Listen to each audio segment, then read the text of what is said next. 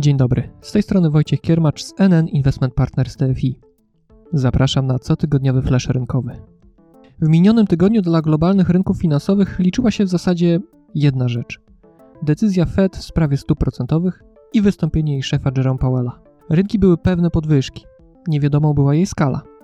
Ostatecznie amerykański bank centralny podniósł stopy o 50 punktów bazowych do przedziału 0,75 i 1%. Jerome Powell zapowiedział, że na kolejnych posiedzeniach można spodziewać się takiej samej decyzji. Już dawno, ostatni raz 22 lata temu, skala podwyżki nie była tak duża. Zazwyczaj Fed, jeśli podnosił stopy procentowe, to stopniowo, o 25 punktów bazowych. Podwyższając stopy, Fed chce walczyć z coraz wyższą inflacją. W marcu inflacja konsumencka w Stanach Zjednoczonych wyniosła 8,5% rok do roku i była najwyższa od lat 80. ubiegłego wieku. Wtedy Paul Volcker, ówczesny szef rezerwy federalnej, podniósł stopy aż do 20%, dusząc tym samym zarówno inflację, jak i wzrost gospodarczy. I to jest teraz największy znak zapytania. Co czeka amerykańską gospodarkę? Czy głęboka recesja, czy raczej miękkie lądowanie, jak to ładnie określają analitycy, którzy liczą na to, że odpowiednie użycie narzędzi polityki monetarnej, a więc podwyżek stóp, redukcji bilansu Fed czy samej komunikacji z rynkiem, zaowocuje łagodnym schłodzeniem rozgrzanej do czerwoności gospodarki. Sam Powell przyznaje jednak, że bez negatywnego wpływu na wzrost ciężko będzie zdusić inflację. Mimo, że decyzja Fed, jak i wypowiedź Powella w czasie konferencji nie pozostawiają złudzeń, że polityka pieniężna będzie zaostrzana, amerykański rynek akcji tuż po konferencji wyraźnie wzrósł. Następnego dnia jednak sytuacja się odwróciła i przez rynek przeszła fala spadków. Jesteśmy w czasie bardzo dużej zmienności rynkowej. Po środzie z Fed przyszedł czas na czwartek z NBP. Rada Polityki Pieniężnej również zdecydowała się podnieść główną stopę procentową, ale o 75 punktów bazowych do 5,25%. To już ósma podwyżka od października ubiegłego roku. Co ciekawe, rynek spodziewał się większego rozmachu RPP, zwłaszcza po szybkim odczycie inflacji w kwietniu.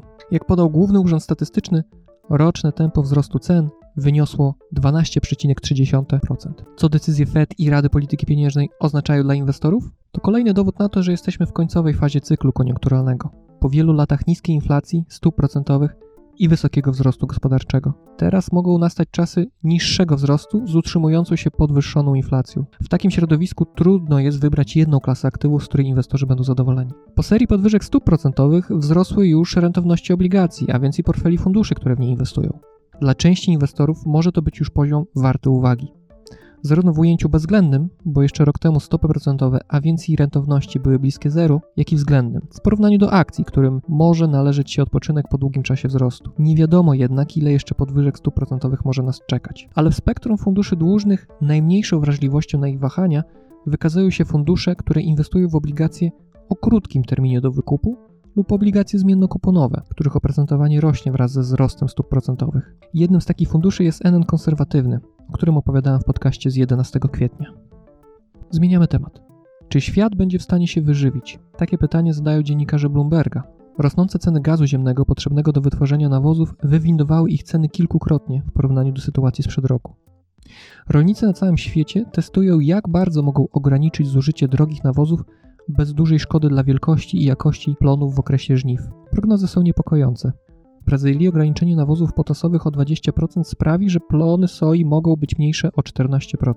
Producenci kawy na Kostaryce szacują, że zmniejszenie aplikacji nawozów o 1 trzecią zmniejszy plony o 15% w przyszłym roku. Zasada jest prosta. Im mniej nawieziesz, tym mniej zbierzesz. Wyższe koszty produkcji i mniejsze plony oznaczają, że presja na wzrost cen żywności prawdopodobnie się utrzyma, podtrzymując i tak wysoką inflację, którą obserwujemy praktycznie na całym świecie.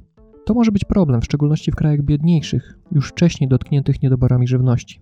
Ale czy rolnicy mogą coś z tym zrobić? Okazuje się, że tak. W dobie rosnących cen, ale i dynamicznego rozwoju technologii, coraz bardziej popularne staje się tzw. Tak rolnictwo precyzyjne, wspomagane komputerową analizą danych. Chodzi o bardziej strategiczne, długoterminowe podejście do wykorzystywania nawozów, monitorowanie na bieżąco warunków glebowych czy też zaprzęgnięcie do prac autonomicznych maszyn rolniczych, np. kombajnów, które poruszają się najbardziej efektywną drogą, wykorzystując do tego technologię GPS. Nie ulega jednak wątpliwości, że patrząc globalnie, jesteśmy w momencie bardzo dynamicznych zmian w rolnictwie. Część rolników przerzuca się z upraw bardzo nawozochłonnych, np. kukurydzy, na rzecz tych mniej, np. fasoli. Część zaczyna znacznie ostrożniej gospodarować nawozami, które planują rozprowadzić. Inni szukają tańszych alternatyw. Rodzi to zaburzenia w łańcuchach dostaw żywności i może być kolejnym czynnikiem windującym ceny produktów w naszych domowych spiżarniach. Podobnie jak rolnicy, również i konsumenci mogą spróbować z tym walczyć. W podcaście sprzed kilku tygodni wspominałem o zmianach nawyków żywieniowych, np. przerzuceniu się z indyjskich pierożków smażonych na głębokim, drogim tłuszczu na pierożki gotowane na parze. A co mogą zrobić inwestorzy z inflacją cen żywności? Wielokrotnie z Pawłem podkreślamy znaczenie dywersyfikacji naszego portfela inwestycyjnego. Urozmaicenie go o różne rodzaje aktywów, w tym na przykład o fundusze surowców. Surowce ze swojej natury są bardzo zmiennym składnikiem portfela.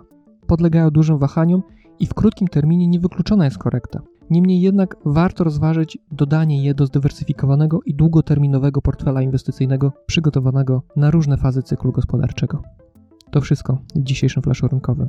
Do usłyszenia za tydzień.